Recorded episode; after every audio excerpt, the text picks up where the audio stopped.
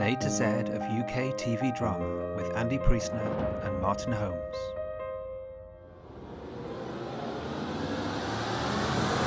Hello and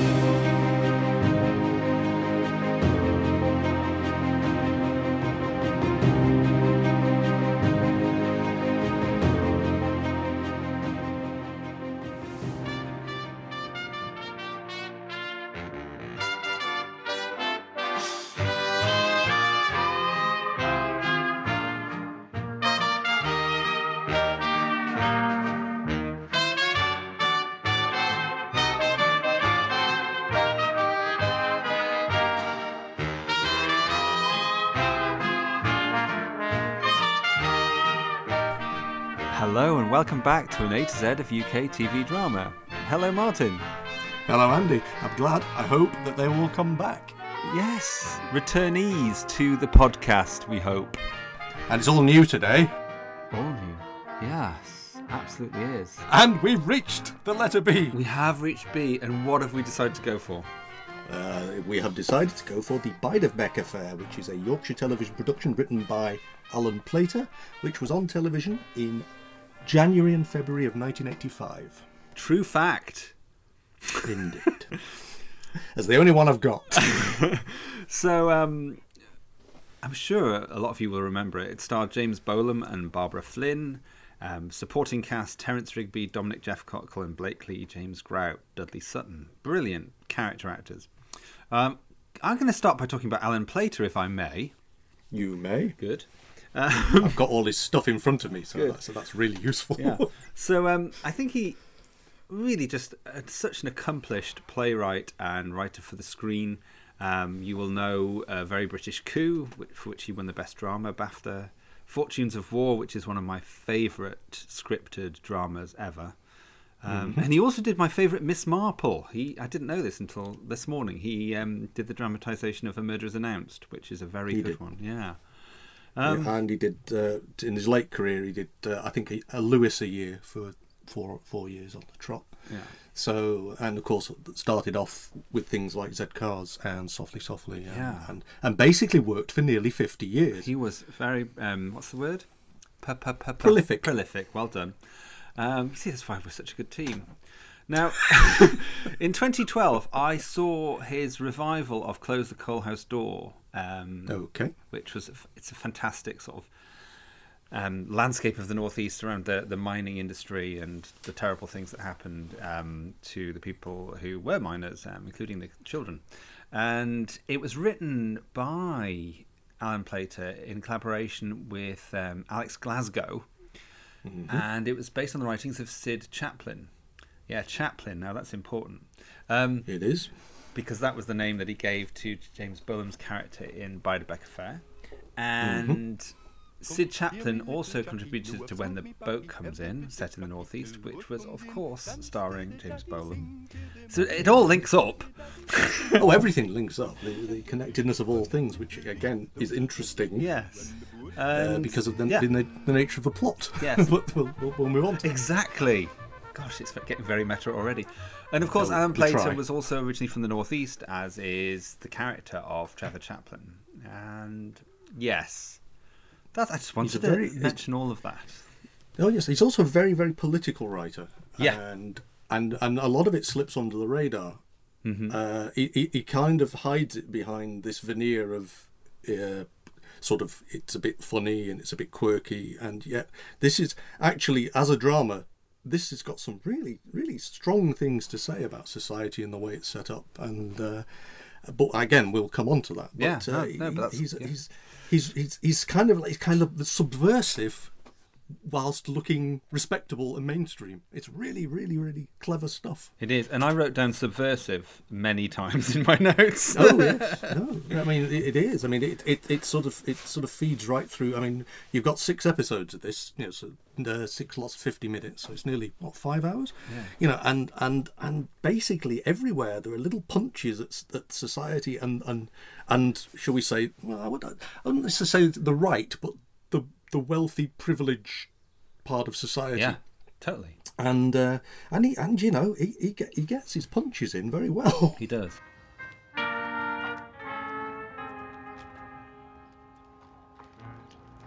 Aristophanes Street. Right. Won't be easy finding number 27. No, not easy. Mind you, when you look at all this.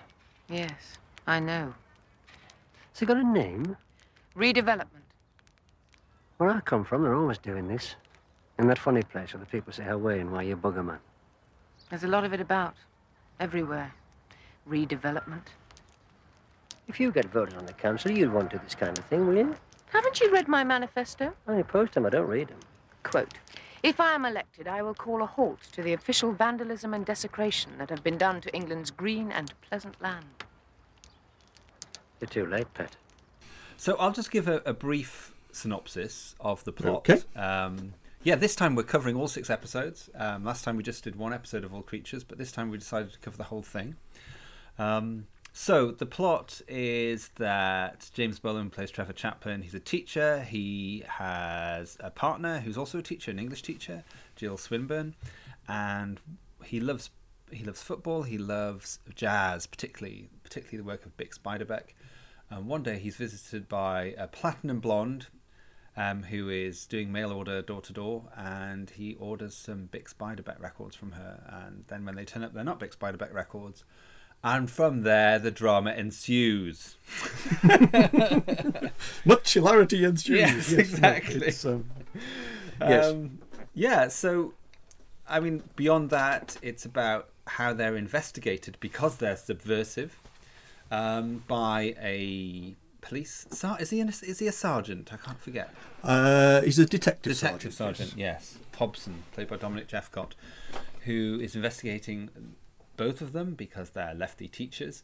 And two other characters we meet, Big Al and Little Norm, who are running a sort of, um, well, they call it the white economy, don't they? Which I, I Yeah.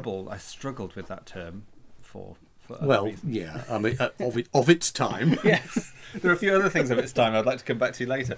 But um, Uh, Well, yes. Yeah. Well, yes. So- So, it, it, there, there is there is a, a there, uh, there is this sense of black is bad, white is good, which Yeah. has kind of been cultural for years. Yes. As as as a term. Yes. not- you know, uh, and and somehow nowadays it feels oh yeah you need to find some other way of calling it that. You know, it's like the good or the bad economy would be better, but Indeed. we didn't do that then. So No. Actually, let's just get those things out of the way first, because most of it is so Hmm. glorious. So the other things I really struggled with was at one point Dudley Sutton's character had a line about um, unnatural sex in a public in a private school, which I thought, oh God, don't say that. well, you know. and then Yeah. another bit was when she was with the town planning person. Yes. And she There's a, there's a rape gag. she threatened yes. to, yeah to cry rape. And Yeah. like, oh, no. But they were the only two It's- moments that I. I mean, what else did you see that was like that? No, I, I think that, that that was the one that really jarred for me. Yeah. And I wrote it down in big letters. So yes, it did. It did. It did bother me. Hmm. Um, but then again, you know, again, it's it, it, it you can't you can't justify these things. You, there's no way you can justify these things at all. It's just that uh, in in the modern culture of people making wrong right and wrong claims and everything like that, it it, it, it doesn't sit well. Unfortunately, I suspect in the in the 1985 Yeah. world, 1984, 1985 world, it would have been shorthand for uh, those kind of things that happened, and and I suspect that it was in police dramas left, right, and centre at that time. Yeah. I can't remember whether we were in the in the era then of you know those those police documentaries. Do you remember the uh, where which actually changed the way people were interviewed? Remember those? Ah, okay. there were there was a there was a series I can't remember whether it was um ITV uh, I can't remember whether it was it was based in, in the Met and they in, and they interviewed a, a rape uh, a rape sorry a rape victim Yeah. and it basically you know questions are asked in the house as often are about television uh, or at least were about television. And uh, I, it may well have been in, in the broader spectrum of that as well going on but I'm not I'm not quite sure of the dates of that so we may have to cut all of that. So I have a question for you, um, which is: Did you have lefty teachers when you were at school with communist leanings who who influenced you? It's very interesting that because I actually suspect that none of my teachers at all let me kn- know a damn thing about their um, their politics. I don't. Th- we we. I don't think it ever came up. Maybe I was just a very dim kid. Okay, so so my experience of teachers at school and lefty subver- subversion and communist leanings absolutely spot on with this. I mean, maybe it's because of the age I am, and I was 13 at the time that Bide Fair went out, and I was like, God, these are my teachers. Honestly, they were just my teachers. Yeah. Totally, Yeah. totally flip, totally coming at you with um, propaganda. Now, looking back, I see it's propaganda, but I didn't realize that at the time. And actually, some of them were pretty strong communist. You know, they, I remember being talked to about how wonderful communism was, and me going home and talking to my mum about it and saying, "Oh, it sounds much better than capitalism." you know, so it was pretty open. And I think there's a point in the drama where they talk about how we can't have political leanings, but um, yeah. So for me, um, the characters of Jill and Trevor were very identikit. These are our teachers. Yeah, yeah. Interesting. Interesting. I, I- know. I know. I mean, the, the other the other thing was uh, that at that time, the, the school I went to didn't have any girls in it. so that may have changed things anyway. So there were there were not that many female teachers, to be fair. Um, we had a we did have a Russian teacher who, who who took a trip uh, in the year of the um, Moscow Olympics. Took a school trip to Moscow. I bet that went down in the history books of So- the school. well, well, the th- well, the thing about it is, is the the amount of television I watch from that kind of era. You know, anybody who went to Russia was suspect. Yes. You know, I mean, the, all the police series. Anybody. Uh, I mean, I, I, it. What fascinates me about uh, programs like uh, Callan and some some of the police series, like even like Dixon and Dock Green to a certain extent. Uh, oh, C and D. There we go. No, they they actually intellectuals are seen as suspect Yes. and and and universities are always hotbeds of Yeah. intrigue and, and and bad things and what have you. So there was a suspicion of education generally, even back then. I mean, I know we've got a different world now where education is frowned upon for different reasons, but um, there was a there was a definite sense in those in those days that uh, you know clever folk were not to be trusted. Well, there's certainly um, Trevor and Jill certainly promote a lot of um, suspicion in Hobson, don't they? Just because they're different, they're eccentric, they do unusual things. It is my view that the major challenge to the police force in the 1980s lies not with so called major crime. A bank robbery is a bank robbery and is clearly visible to the naked eye. My chosen area of investigation lies on the fringes of criminal activity. I am especially concerned with the behavior of people who, while apparently respectable, indulge in activities that are in some way unusual, suspect, eccentric, subversive, contrary to the normal standard of human behavior. Now, this is an interesting thing. Are they ordinary? And because the idea of Alan Plater's dramas is all about people are ordinary, but they find themselves doing extraordinary things, or is it that they're actually Yes. extraordinary, but they think they're ordinary? I couldn't decide because I think they're very unusual people in a way, but are we all like that? What do you think? It, it's interesting that uh, she, uh, I mean, she's a green before they were called greens. I mean, she's she's an environmentalist, so the environmental issue uh, keeps cropping up. But also, you've got this sense of she was, you know, she was she'd kicked out her husband, she was divorced, and she was living in sin, and all this kind of thing. All of which didn't sit well with Thatcher's Britain when you think about it. When when she was going about Victorian values and everything Yes. like that, it, it didn't it didn't really it they were see, I mean I, I knew people like that in my personal life weirdly, but I didn't know them in you know parents of friends of mine were you know very much of the same Yeah. kind of the same cut from the same kind of cloth, but um, but generally speaking, they were shall we say not. Not well. I say I wouldn't say not normal, but not the Yes. norm, not the not the mean, if you like, of how society was set up in those days. You know, There's also a theme of, of smallness about how this is a small drama and it's playing out in, in a small way. There's no big. I mean, because Alan Plater hated car chases and he hated anything too over the top and extravagant, and you know, he, he kind of sends it up with the parody of the meeting in um, the multi-story car park and and how it's Uh, Well, again, all the all the actual tropes of crime drama and all the tropes of, of film noir are in Yes. the mix. th- there's very much he's he's riffing on you know there are film quotes throughout as well, but he's actually riffing on those plots. You know, the Maltese Falcon and what have you. They're all. But it's deliberately small, isn't it? Um, It's so small. It is. I mean, did, I sent you a quote, Yeah. didn't I? Um, which was basically that um, every what he what he actually says is that every little thing that happens is possible and credible, but when you string them all together, the effect is totally surreal, and that is helped by the realistic setting. So it's kind of, in many ways, it's like life. It kind of is like life, but it's larger than life, but it's smaller than life. Yes. which is, which is an odd way of No, putting but it. that's but exactly. I think I know yeah, what I I mean. what you mean as well. It's fascinating. Is this the warehouse? Yes, I've never seen a warehouse like this before. there aren't many like it. It's really the parish church of St. Matthew's. Are you a religious man? No, I'm a fervent atheist. There are very few worshippers, but we have a good Cubs football team, a broad minded vicar, and warehouse facilities. So I was struck, of course, by the dialogue. I mean, the dialogue is just glorious. And in fact, my notes are no use to me for this recording this podcast because all they are is just lists and lists of quotes of what they say during the episodes. And I read them back and I was like, well, this doesn't help Yes. me at all. No, Um, but some of the one-liners that really made me laugh is like when they went to the, the church, which was a, a warehouse underneath, and um, Oh, and Jill yes. says, "Well, it's a bigger hobby than fretwork." I love that one. Yes, I think my, my favourite was when it, when he and he- made a point of it because he knew when he said that they were going to out for the count, yeah, yeah. which which which uh, which again comes to the election part of the uh, story, which of course is, is later Yeah. on. But uh, that was that was there are some lovely lines in it. I mean, I don't know if you know the original Thin Man films. No. I don't. I re- I, re- I realized it was riffing on those, but I ha- I don't know. I, I just I just wrote it down. There, there, there, there is there is a definite sense of, Hmm. of that, you know. Although the, the Thin Man were from a different end, you know, Hmm. of society, a different layer of society, and obviously American.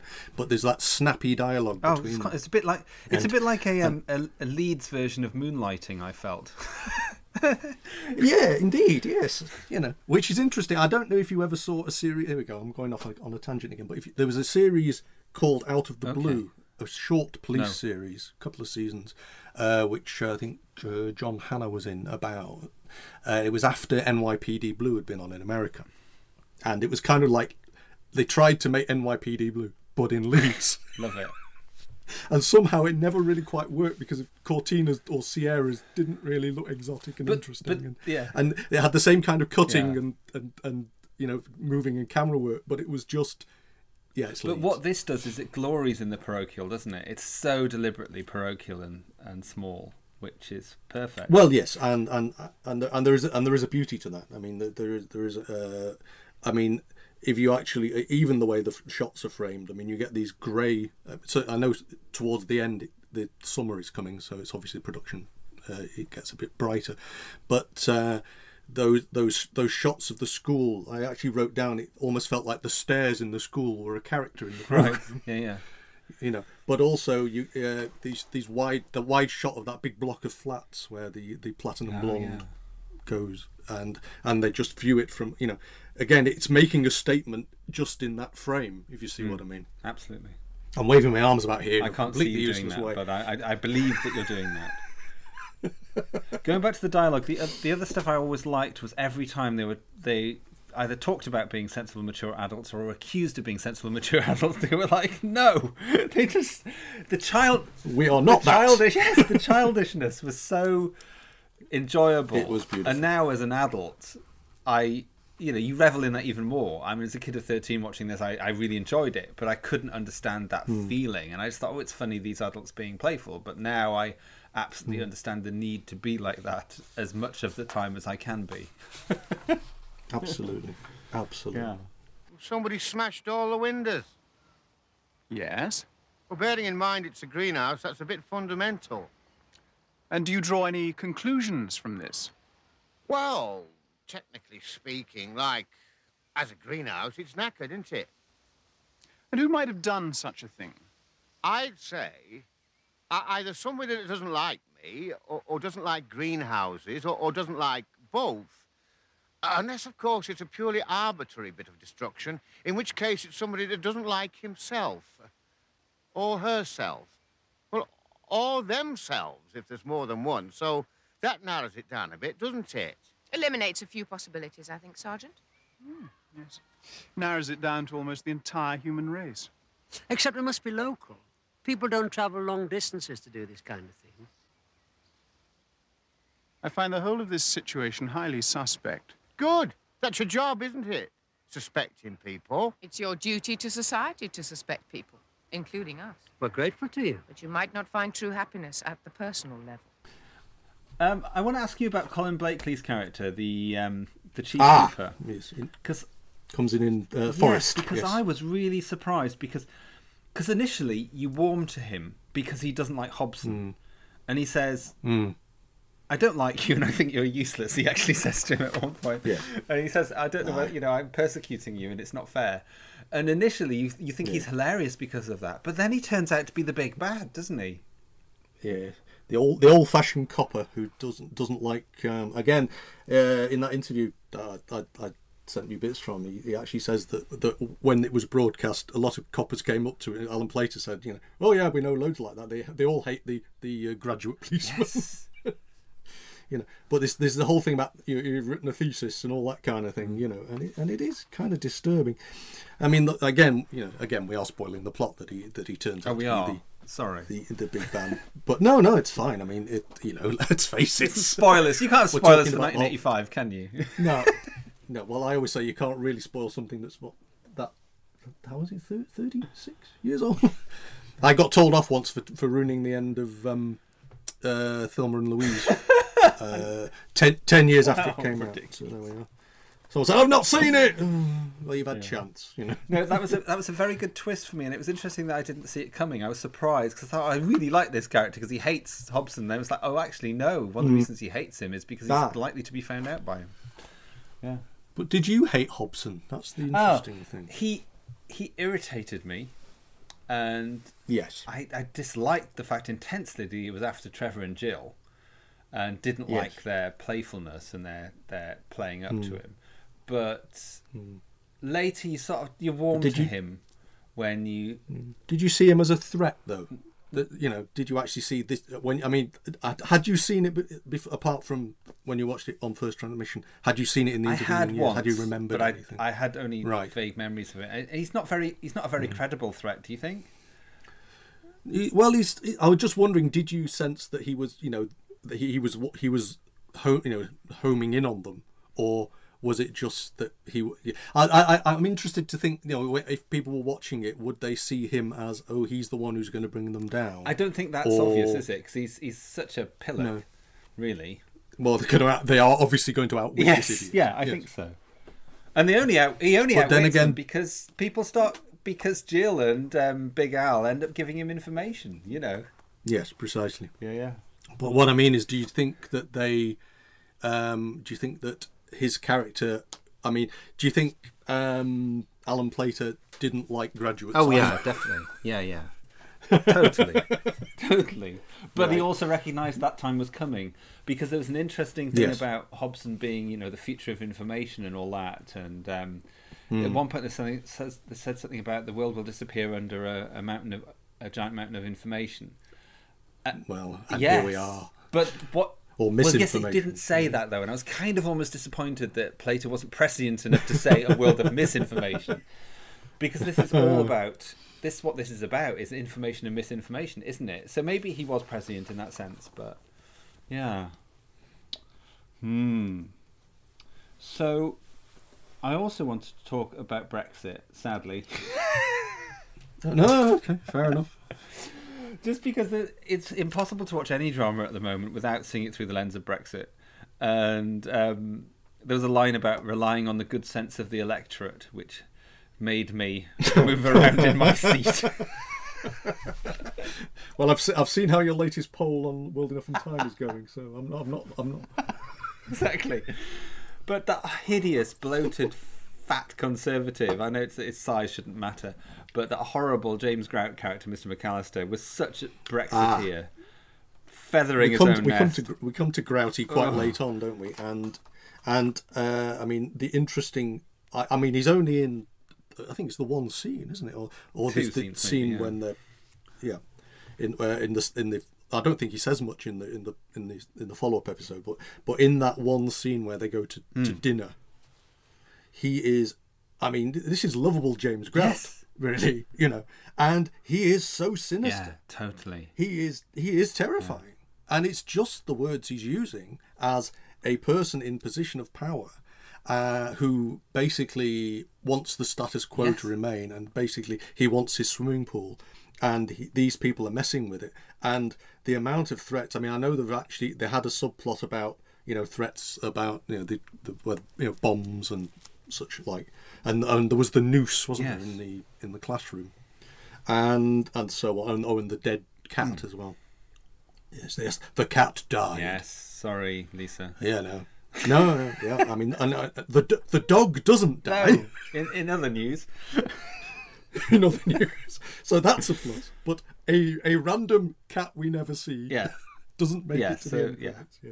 So you can But, watch it, but Lisa. this was all. worry. This all is all at the hands of the McAllister Yes. brothers, and one of whom is Mr. James, lovely, lovely James Grout.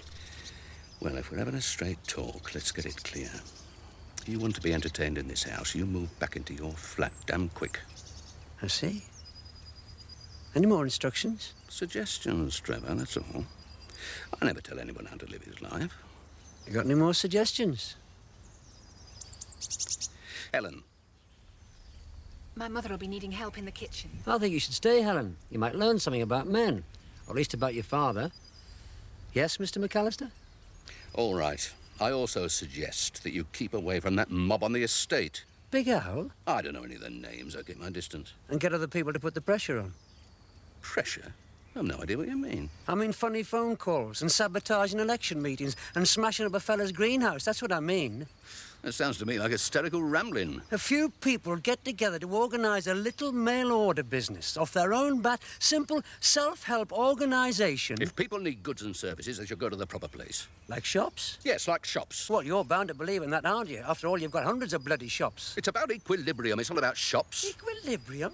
There has to be a balance in the way we organise society. If somebody disturbs that balance, You lose your swimming pool.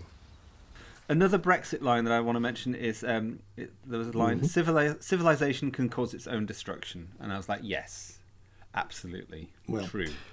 again fact. trying trying i always try not to be too topical so you can cut this if you want but um the uh yesterday there was a, a story uh, about a farmer who wanted to bulldoze a wood and and and he and they took him to court to stop him do it and the judge has basically said no you're allowed to do it now chris uh, packham quoted this story yesterday and he was basically saying everything is still done in the favor of the businessman that's what happened. He said they could build those sheds anywhere, but he wants to build it on this Yeah. woodland, and and the courts say that's fine.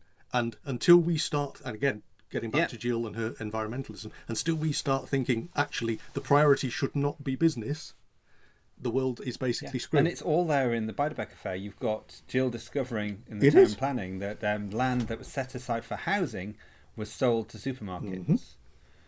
Yeah, right. so it, it's all here and nothing has effing changed. no, Just saying. just saying, absolutely. Well, yes, yes. and and yeah, I mean, you, it's it's hard it's hard to argue, really. Um, you know, I mean, I know, I know what your position is on these things. I know what my position is on these things, and quite frankly, I think they're more in in sync than you know. But but the the problem has become that we we are we are allowing these people to do it and and writers were telling us this 20 30 40 Yeah. years ago and and people i don't know whether they just think oh it's entertainment it's not like the real world but but these writers are writing about the real world and they're kind of hiding it and nowadays i think maybe they need to come out with a bloody big stick and start you know instead of being subtle Well, about it why- no no these people are bad why I so enjoyed Orphan 55, the Doctor Who story, because it was saying at the Right. end, look, this is your planet, you fuckwits. So, you know, rather than being subtle about I- it, it's I like that line. no, no, it wasn't actually one of Jodie's lines. the internet would have melted But this is the point. Let's not be subtle anymore about this shit. No, no, absolutely. Anyway, absolutely. let's get on our loudspeakers in James Bolam's car and say, vote Jill Swinburne. and tell everyone she's terrific in bed. We are on the brink of a new era. If era. only. If Yes. only. Oh, that was good. Well done. Um, what was that you said? We are on the brink of a new era, if only. I thought that's what you said. It is. Doesn't it rather peter out as a political doctrine? That's because something exploded at the vital moment. Let me have a look. It's all wires. That's how electricity travels, along wires. My friends, A vote for Jill Swinburne. A vote for Swinburne is a vote for freedom. What's more, she's terrific in bed. Give me that, you stupid pillock. The neighbours might hear. How do you switch it off? You switch the switch switchboard switch. You've probably lost me the election. I might have won you the election. Going back to the Brexit thing as well, there was something that, that I found interesting from another angle is Okay. obviously there's those people those people who voted for Brexit and those people who voted for the Tories, um, not because they're stupid, but because they wanted a change or, or whatever. And and there was I felt there was this sort of underclass feel to to Big Al and his all of his brothers, his many brothers. I mean, I'm not I'm not saying he was like under working class and he wasn't like on the poverty line, but he was working class, and there was a feeling like he was out.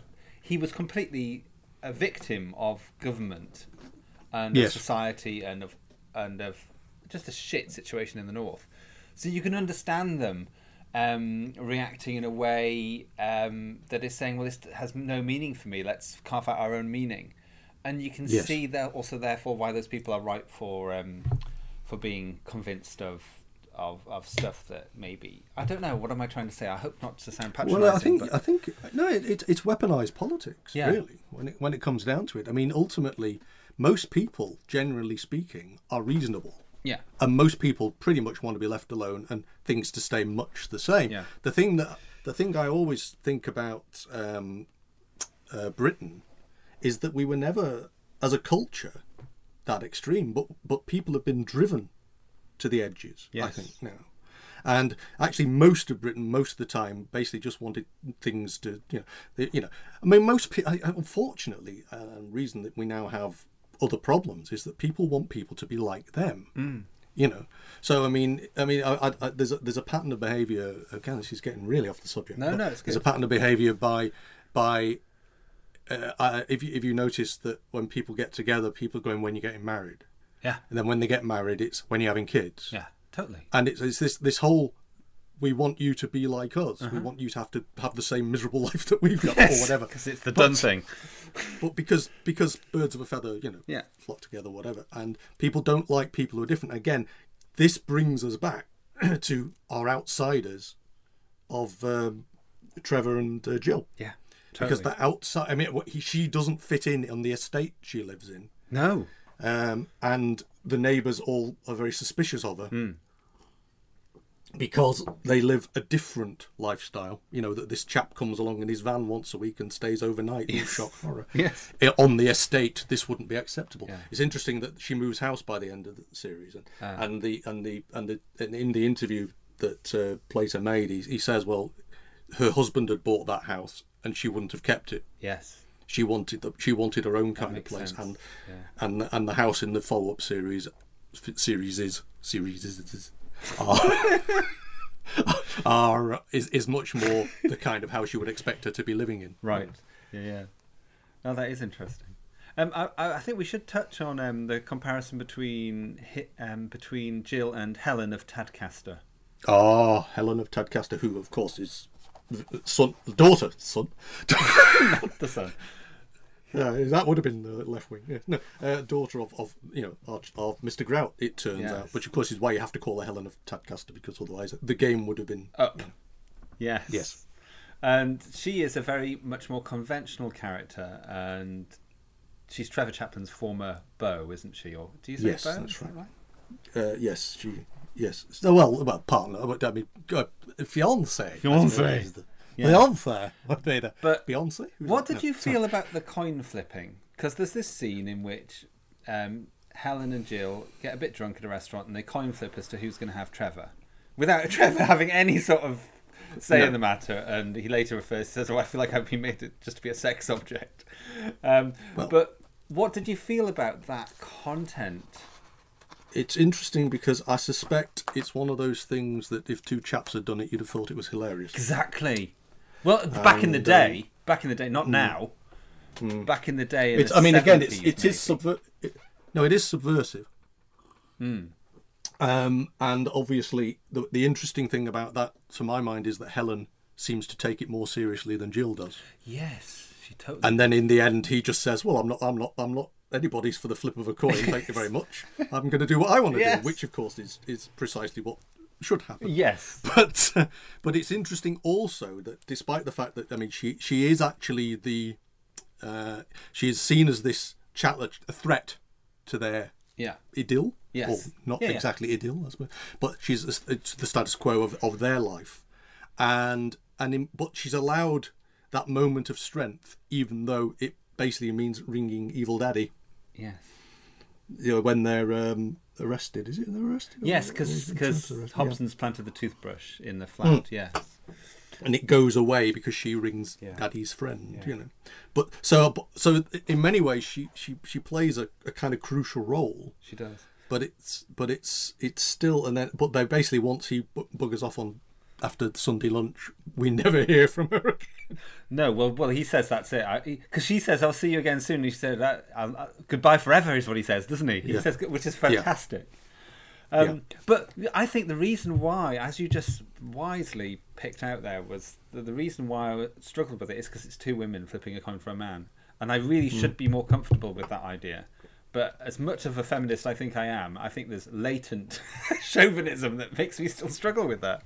Perhaps. well it's also wrong anyway you know, I yes, mean, maybe that's it. Let's say it's that. you know and, and and of course and well, well and, and let's face it you know there are some some chaps who would have found that they'd, they'd love that they'd really get off on that Yeah, actually, women. yeah, two women fighting Yeah. over them. Yeah. Yeah. You know there It's a sex so object, again it, it, it it's a kind of it's kind of the whole sexual politics thing in a very in a very easy brief scene that actually says a lot without being very much Yes, and there's You know, so much of because- that in here, isn't there? Oh yeah, absolutely. I, I mean, you go you go back to um, uh, you know the the election, Hmm. you know, and and how, how they actually go through and they're trying to work out who were the fifty four people who voted for. yes, and then they name about five of them, which is Yeah. about ten percent of them already. yeah. yeah. I probably know them all personally. Well, you know me, I voted for you. And I know me, I voted for them. Big Al. Little Norm. Mr. Carter, he said he voted for you. Al said 500 of his contacts on the estate were going to vote for me. Al's friends. Call that six. Right. And what about the vicar? Oh, score one for the vicar. Any of our friends on the police force? Doubt it. Yeah, well, I'll make that uh, 11 so far. I've only got four matches left. So? You didn't think it'd be easy, did you? Saving the planet Earth? Of course not. But it does seem a hell of a lot of effort for a handful of matches.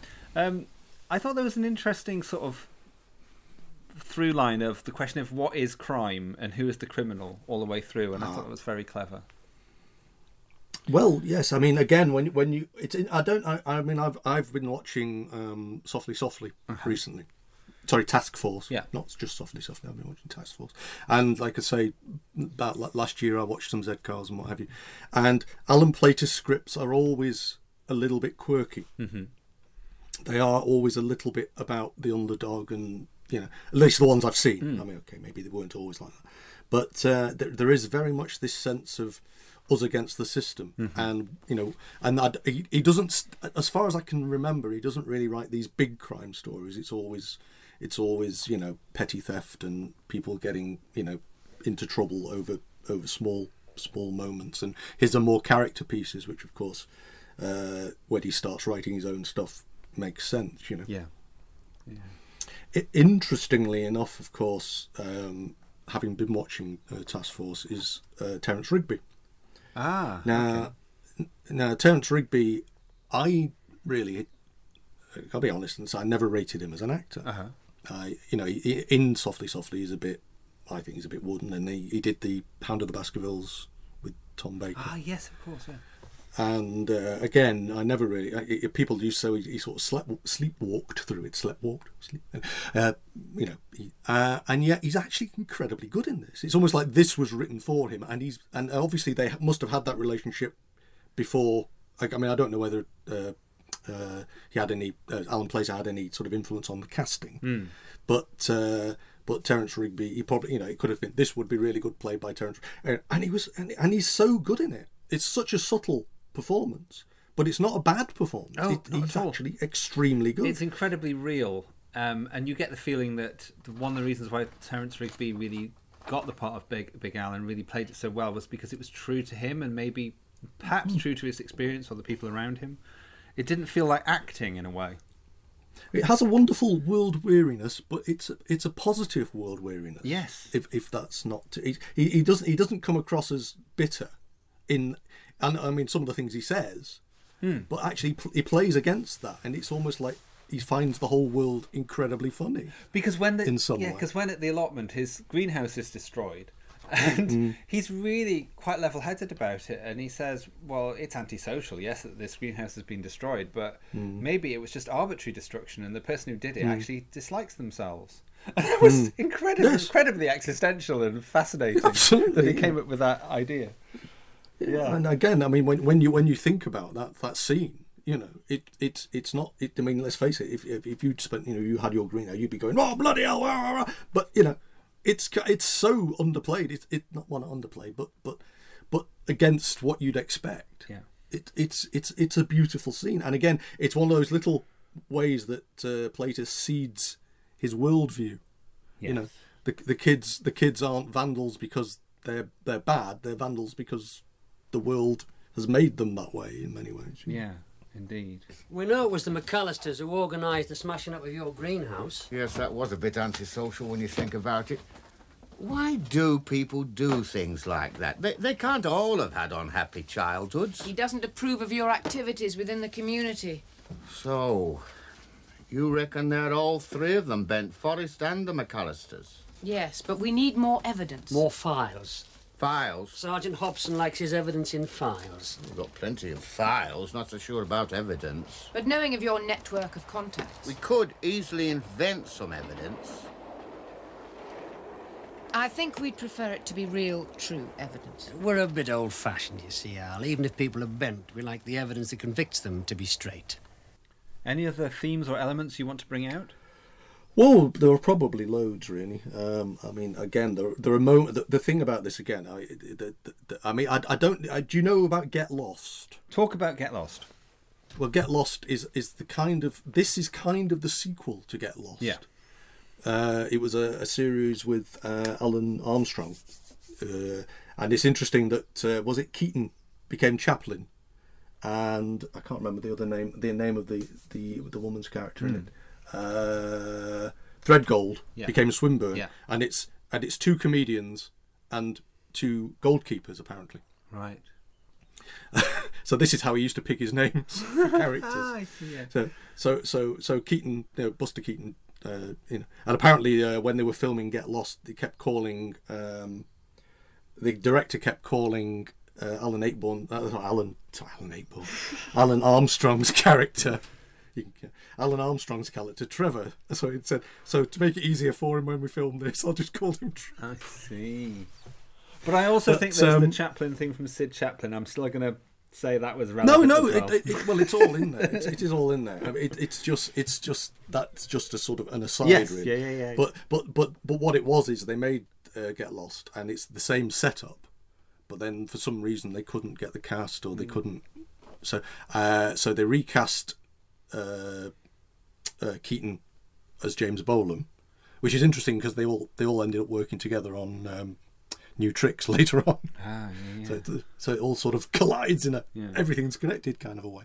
But then uh, they recast uh, the female role as well, Hmm. and you get Barbara Flynn, who is magnificent. Yeah, what else has you know. she been in? I know she was in Family at War to begin with. That was her first role. I'm trying to think what Uh, she's. very peculiar practice Of is, course. is Which is very is- similar to Dr. Rosemary. isn't it? I feel that's a. And begins with begins with V when we get there. I think that's very. There's a lot of parity between Beiderbecke and Peculiar Practice. It feels very similar. There is, Uh, well, different writers, but Yeah. but yes, they have the same anti um, System. anti-establishment Yeah. sort of feel about them. Really, I mean, uh, uh, second series especially very peculiar practice. Uh, as a- as a quick aside, is this whole thing about the they're trying to sell off the university and the and the the um, lecturers sort of and the doctors are all sort of against it. And that's basically the thrust of it. So it, it is again very subversive. But um, but no, she is. I mean, I, I was thinking about this only only very earlier. You know, if Doctor Who had always been a woman, Yes. don't you think Barbara Flynn would have been brilliant? Oh, totally. Because she's not an obvious. She's not like your big name, but she's a character actor name who would just run with it. Yeah. Totally. I mean, I mean, you you do uh, you you do, and she she's amazing throughout this. I mean, I, I was a bit concerned. It was funny actually. I thought weirdly. I mean, I was watching this. I've I've not seen it for a few years now, and I always loved it. But when I sort of recommended it to you, Yeah. I suddenly had this horrible feeling you might hate it. Oh, I see. Yeah. and and I was sitting there watching it with this hypercritical eye. Oh, no! in, in case I had to, in case I had to defend it. Oh, You know, funny. I thought, I thought, I thought, because the interesting thing is, of course, you might just absolutely hate jazz. A lot of people do. Oh, I'm not keen on jazz, but I, I did like it within this. In fact, if you listen to um, one of my one of the future episodes of World Enough and Time, we talk about how much we hate jazz. Oh, wibbly wobbly. we talk about jazz in that. Actually, no, it will have gone out by this time, and Alex particularly talks about Ah. how much she hates jazz. But um, but I really do love the corner. So the Alex corner- doesn't like poetry, and I write poetry. So Oh. God, she so hates poetry. She's honestly though, but bless. she's like that. But um, no, I really enjoyed. I really enjoyed the jazz in this. I thought it really fitted. There was a symbiosis with the plot and the the feel of it. Yeah. Well, there was that other quote I sent you, wasn't there? About he wanted to call the trilogy different names. Oh yes, read that out. Uh, was it the Gillespie tapes and the Yardbird Suite? Yes. And pe- and someone at Yorkshire went, "Yeah, lad." No, they've only just got used to it being called Beiderbecke. They know what that means now. They've got to be all called Beiderbecke. And some of them can spell it. Yeah. I must admit, spelling Beiderbecke is a problem. Uh, If you actually, uh, even on the cover of Prime Time, I've got here they spelt it wrong. So there we go. I'm not surprised. But uh, it, no, it's. I mean, the thing about it is, is it's it's one of those things that you know that series you used to watch, and it was and it was about a jazz musician, and you and, but if you can't remember the name of the guy, you know, and was it uh, that whole that beautiful quote about bullets from a bell? you know, Yes. that- uh, yeah, that's that's just gorgeous. You know, absolutely gorgeous. But So, I think we need to summarise how we feel about the Beiderbecke affair. It's definitely a hit for both of us. I know this isn't Jukebox Mm-hmm. Oh, yes. Jury, but, but we haven't. Well, I'll tell you what we haven't touched. Oh on. yes, tell us. Yeah, because because there is there is quite a bit. Is Dudley Sutton? Aha. Who Tou- is- touch Dudley Sutton for us, Martin? Well, there's two things really about how, how he is. He becomes our almost like our audience identification figure, but he is so world weary and cynical. But I just think that there is something beautiful about the uh, the scenes they keep having in the uh, dinner hall Yes. at the school. You know, I mean, I know there's the whole hedge trimmer thing, and the and the massively underplayed "Look at my wound." Yes. I was wounded, you know. Um, I mean, I, I love Dudley Sutton. I, I, I, uh, I did see him once uh, at the Edinburgh Fringe. He did a one man show, and I did actually go. I made a point. Oh, it's Dudley Sutton. We must go and see that. Yeah. And uh, again, if you wanted a subversive act, Yes. Totally. you know, he was he was one of he was one of those, and, I just feel he need he needs uh, flagging up because because he's wonderful. And how was the meeting? A little disappointing. Decent audience? Nobody turned up. Almost nobody. How very frustrating it must be when one tries to transform the whole universe and nobody turns up. What do you know about transforming the universe? I tried it once, Mrs. Swinburne, one Tuesday in 1959. These potatoes are cold. There's been a breakdown in communication. The lettuce is warm. Am I to understand that there was no political meeting as such? As such, we went back to our place for coffee and grown-up conversation. I love grown-up conversation. Like that French film. How fascinating it all sounds. Grown-up French conversation back at your place, Mrs. Swinburne. Just the two of you. And his ex-girlfriend. You make my life sound so dull. There's probably a good reason for that. The other thing I did want to say was um, what's the name of the actor who Keith Marsh, who plays the Supergrass, Ah, the um, the man with the dog, who's very the man prominent. with the dog. There's a lovely there's a lovely running gag with the dog. Yes. You know. Uh, the, they keep giving the. He's, he's called Jason. Yes. And, and what's the dog's name? And it finally pays off when Big Al is the one who goes, "Oh, and what's the owner's name?" which which is after about six goes at this. So, Yes. you know, it, it does. It's one of those seeded jokes. Yes, But indeed. one thing I did want to say about uh, about Keith Marsh, and and again, it's one. It's completely off left field, so don't worry about it. But he is the actor that I always see in my head, or used to see in my head, when I listened to the Archers for Jack Woolley. Oh, I see. The actor who played Jack Woolley looked nothing like that, but that was That's the he was his act, Yeah. and it was something to do. I think because he used to be in uh, Selwyn Froggitt and stuff like that, which of course is another Plater. Yeah. thing that Plater wrote Yeah. for. So um, you know, it, again, he seems he seems to have sort of picked and chosen His repertory his- his- his- well, people he liked, you know, he thought people would be good for this, that, and the other, you know. Yeah, yeah. So, so it's, it, it's all there. Um, what else? The election. Yeah. I did want to touch on the election, just again because it says a lot about um, how elections are actually run. Really, you know, Well, it's know thoroughly we- depressing, we- isn't it? The results are thoroughly depressing, and you couldn't get closer to the Brexit feeling either. I think it's interesting again uh, with with anything like this is that if you are, if you because uh, if you are, you know that thing where if you try and put yourself when you're watching a program, you can't help but empathise with the characters Mhm. that you've invested in. Yeah. and and somehow in the real world, people don't seem to be able to, you know, they'll they'll vote for their mate if their mate's standing because their mate is in the pub, but they don't seem to be able to think of these figures as real people. Yes. And so I imagine that there were lots of people going, "Oh, it's a shame," who would then go out and vote completely different. You know, she was there on this environmental ticket. A lot of the environmental stuff that, that is again seeded through the entire story, you know, is is just is just sort of there, and it's presented to you, and yet people still don't seem to actually pick it up. You know, at least when they go into their own ballot box Yeah. that it does it doesn't quite transmit and you, you get you think about the power of drama and people going on about how television influences you know when they used to say that it made children you know into psychopaths or whatever Hmm.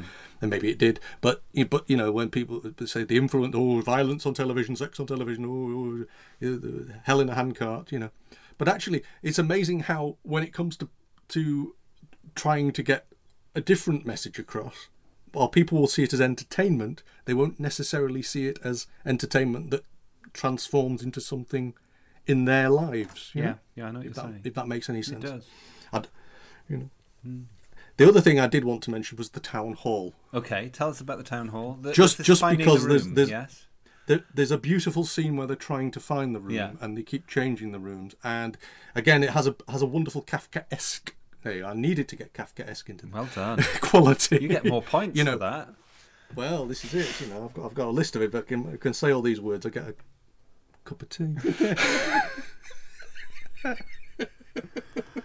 Yes, it was. But anyway, it, no. it said so much about the local government and the the bloatedness of that, and also the the just the bureaucracy and the just oh, just the form filling feel of all of that just makes me feel and, quite and you've ill. got and you've got Robert Longden's basically long-suffering replacement of the guy, who left the spy. Yes. And and how subversive he is as well. Yes, and, now that know. was interesting because that's again that's a twist that you kind of don't see coming. I feel. Hmm.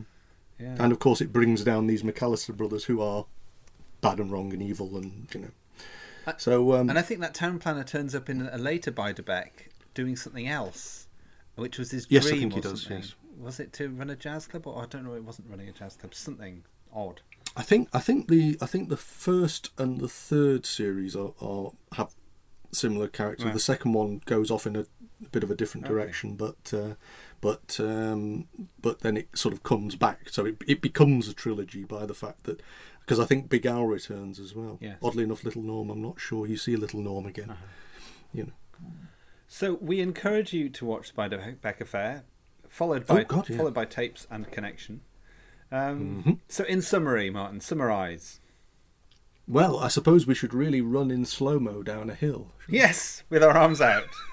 and that was just such a brilliant scene where there's just being them, and it's all they care about. It's just being them in the end, and that's all that matters. And they, yeah, Indeed. and that's that's very important in life. And the culture of fish and chips and cheap wine. Yeah. You know, I think it's it's it, it's it's just a very well crafted. I, I I do worry. I mean, I worry a lot about things I enjoy that people are that people are going to sort of go watch this crap, you know. But um, because it is a very it is a very slow drama, and and there aren't explosions and helicopters and you know and people getting thrown off roofs and and all the stuff that irritates me massively about Yes. sort of modern crime dramas you know but but it's it's it's beautifully crafted it is it is like a, it's, it's like it's like a a wonderfully it's like, it was a, a machine a, a, you know a watch pocket watch everything fits together Yeah. and and it all seems if you look at the individual moments you think well that doesn't make sense and that's not very realistic and that's a bit odd and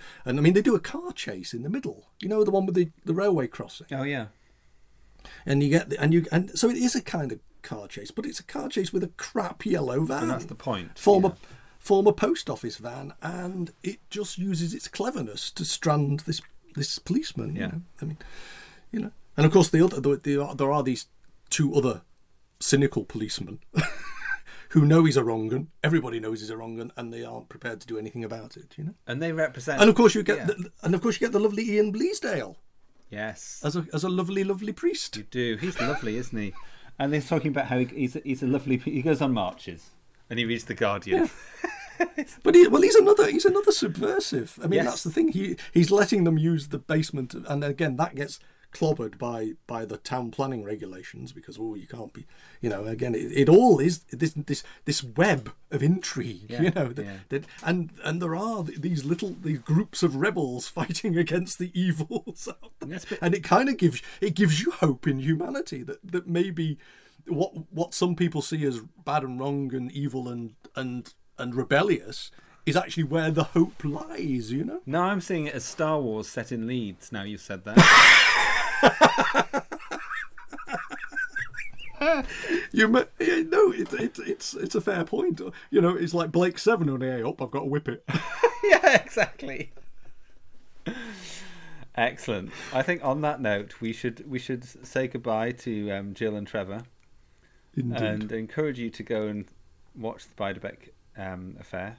Um, and and other Alan Plater. In fact, I'm sure we'll come up with some more Alan Plater further on in our run. Oh absolutely Yeah. Excellent. Well, um, that's all I'm going to say. So, Martin, next time we'll be doing C, oh yes but well, let's let's not reveal to the, to the avid listener, the singular listener at this point, what the C is. i just assume it's you That's so we're actually just listening to each other. no you, you get to my time of life you think nobody listens I'm, I'm, I'm I'm a bloke in his 50s nobody listens to a word you say Yeah, I'm not far behind you, mate. Okay, then. Well, um, I'm going to say goodbye. Thank you, and I've been, thank you for suggesting Beiderbecke because I've enjoyed revisiting, and we're going to watch the other two very soon. excellent Okay, then. Thanks a lot, Martin. not a problem Cheers.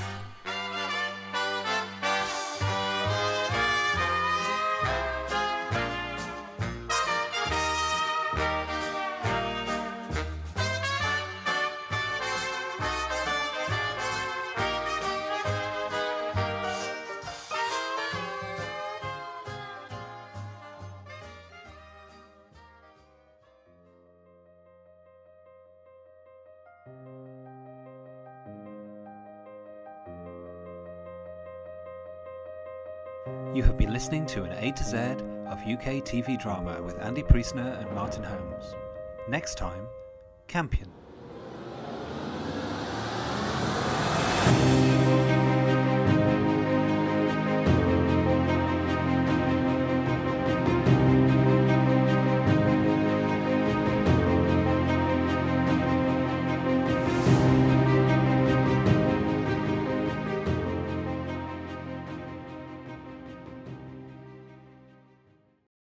If you want to get in touch with us or tell us what you think about the show, you can find us on Twitter at TV Drama Pod.